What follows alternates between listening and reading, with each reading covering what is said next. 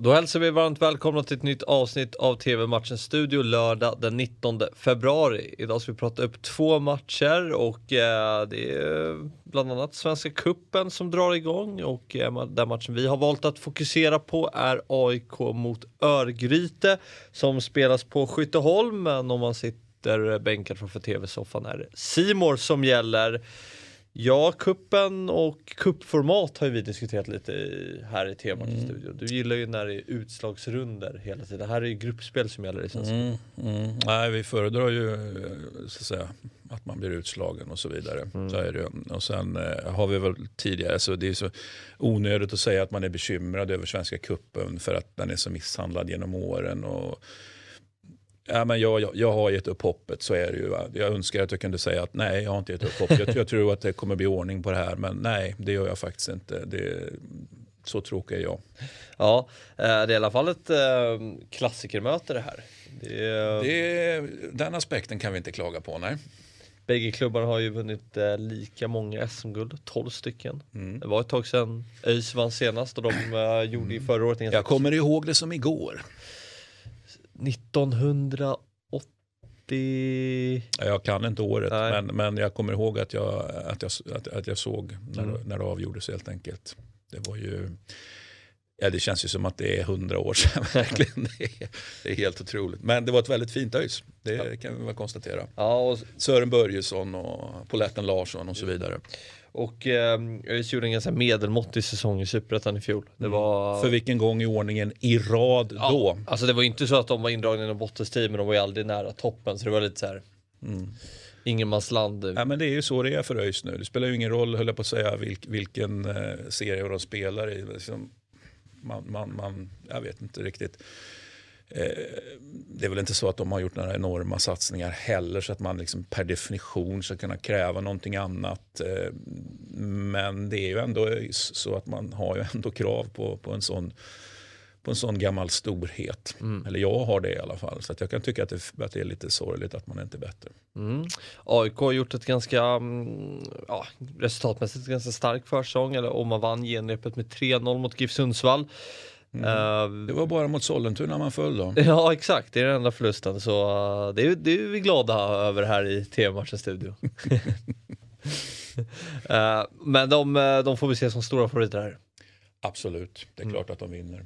Eller det är klart att de ska vinna och det är klart att de vinner. Och det som är lite kul och intressant men kanske också lite tråkigt är ju att det är 8 grupper, men det är bara en som går vidare från varje grupp. Så det gäller ju att få resultat direkt här. Ja, men så är det ju. Så att fire away AIK. Ja, matchen den startar 15:05 och ni ser den på C-more. Nu till mötet mellan Manchester City och Tottenham, som vi pratade ju lite Tottenham igår, och eftersom den här matchen var med i fredagens kupong, och Tottenham har ju 3 raka förluster. Ja, vad hände där? Ja, här stod vi och tyckte att ja, men det här har han fått ordning på, Konte, och fick omedelbar effekt, och det fick han ju verkligen. Men sen så fick man ju inte spela så mycket fotboll. Det har varit massor med inställda matcher, och de har flest hängmatcher, eller hade i alla fall flest hängmatcher, och jag tyckte inte att det var nödvändigtvis någonting negativt så att säga på förhand. Jag tänkte ja, men ny tränare, det kanske sätta system och så där. Det är kanske bara bra att han får tid här. Även om jag förstår att man ska spela igen matcherna, då kan det ju liksom bli, ska vi säga, det kan bli klibbigt i spelprogrammet då, va? Men det verkar ju som att den här liksom tiden med väldigt lite matchspel verkligen inte har varit till Tottenhams förmån. Nej, precis. Sen har man ju ibland förlusterna, så hittar vi Chelsea, sen Southampton och Wolverhampton som är mardrömsmotståndare för alla. Wolves. Ja, men så är det ju. Men ändå. Ja, men det är klart. Absolut så att säga, besvikna. Så det är ju ett argument för att de faktiskt man skärper till sig, och sen har ju faktiskt City saker och ting att tänka på i Europa, så att det är väl och då tycker jag väl, jag menar, det är ju faktiskt 2 bra argument för att Tottenham kanske krigar till sig en poäng här. Det är väl kanske Dejan Kulusevski-effekten på Spurs. Hoppas inte. Ja, du menar att det går åt helvete? Ja. Men City, jag kan liksom inte... Den här insatsen mot Sporting gjorde någonting med mig. Att man bara åker dit och städrar dem med 5-0. Alltså det är helt otroligt. Det är en sån värld vi lever i, ja, Fabian. Nej, jag vet. Men det är så imponerande. Jo, det är ju det. Men det har ju varit imponerande just i det avseendet så länge nu så att man rycker nästan lite på axlarna. Ja. Därför kan jag vara glad över att du tar till dig det där och bara känner att shit, det här är ju faktiskt, det har varit imponerande, det fortsätter att vara imponerande.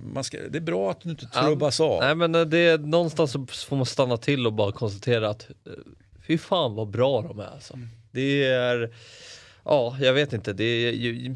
Jag ska inte säga att jag blir mållös, för jag blir inte jätteförvånad att de har kapaciteten att köra över ett portugisiskt motstånd, men att de bara gör det direkt. Mm. Alltså gasen är botten direkt. Ja, det är häftigt att titta på. Och man har 9 poäng ner till Liverpool på andra plats, en match mer. Och ja, man har väl svårt att se att de tappar, men det är klart att än lever hoppet för alla Liverpool-supportrar. Ja, men det är klart. Det är ju det. Alltså, så länge det finns liv finns det hopp. Ja. Så är det ju. Och man kan inte bara liksom tumma på maskineriet i ligaspelet trots att man har det här försprånget. Och vi tror på en City-seger. Eller har 3 raka förluster för Tottenham gjort att alltså nu vänder det? Jag kan flirta lite med ett kryss här ändå faktiskt. Mm. Apropå det jag sa med Europaspelet för City. Liksom. Det tror jag...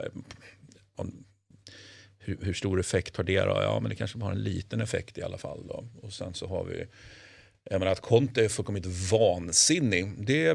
Det vet vi ju. Mm. Så att, och det är kanske den grejen som är ännu mer så att nej, men nu jävlar, nu skärper vi till oss här. Nu går vi ut och gör liksom en oantastlig insats. Men det är inte säkert att en oantastlig insats räcker mot ett oantastligt City. Nej, så är det. Så att, vi har väl svårt att se... Det är inte omöjligt att se borta seger heller, men vi har väl vi tror ju liksom på ett kryss, så är det ju. 18.30 startar matchen och ni ser den på Viasat Ultra. Det var allt för idag, men TV-matchens studio är givetvis tillbaka imorgon igen. Vi ses då, hej!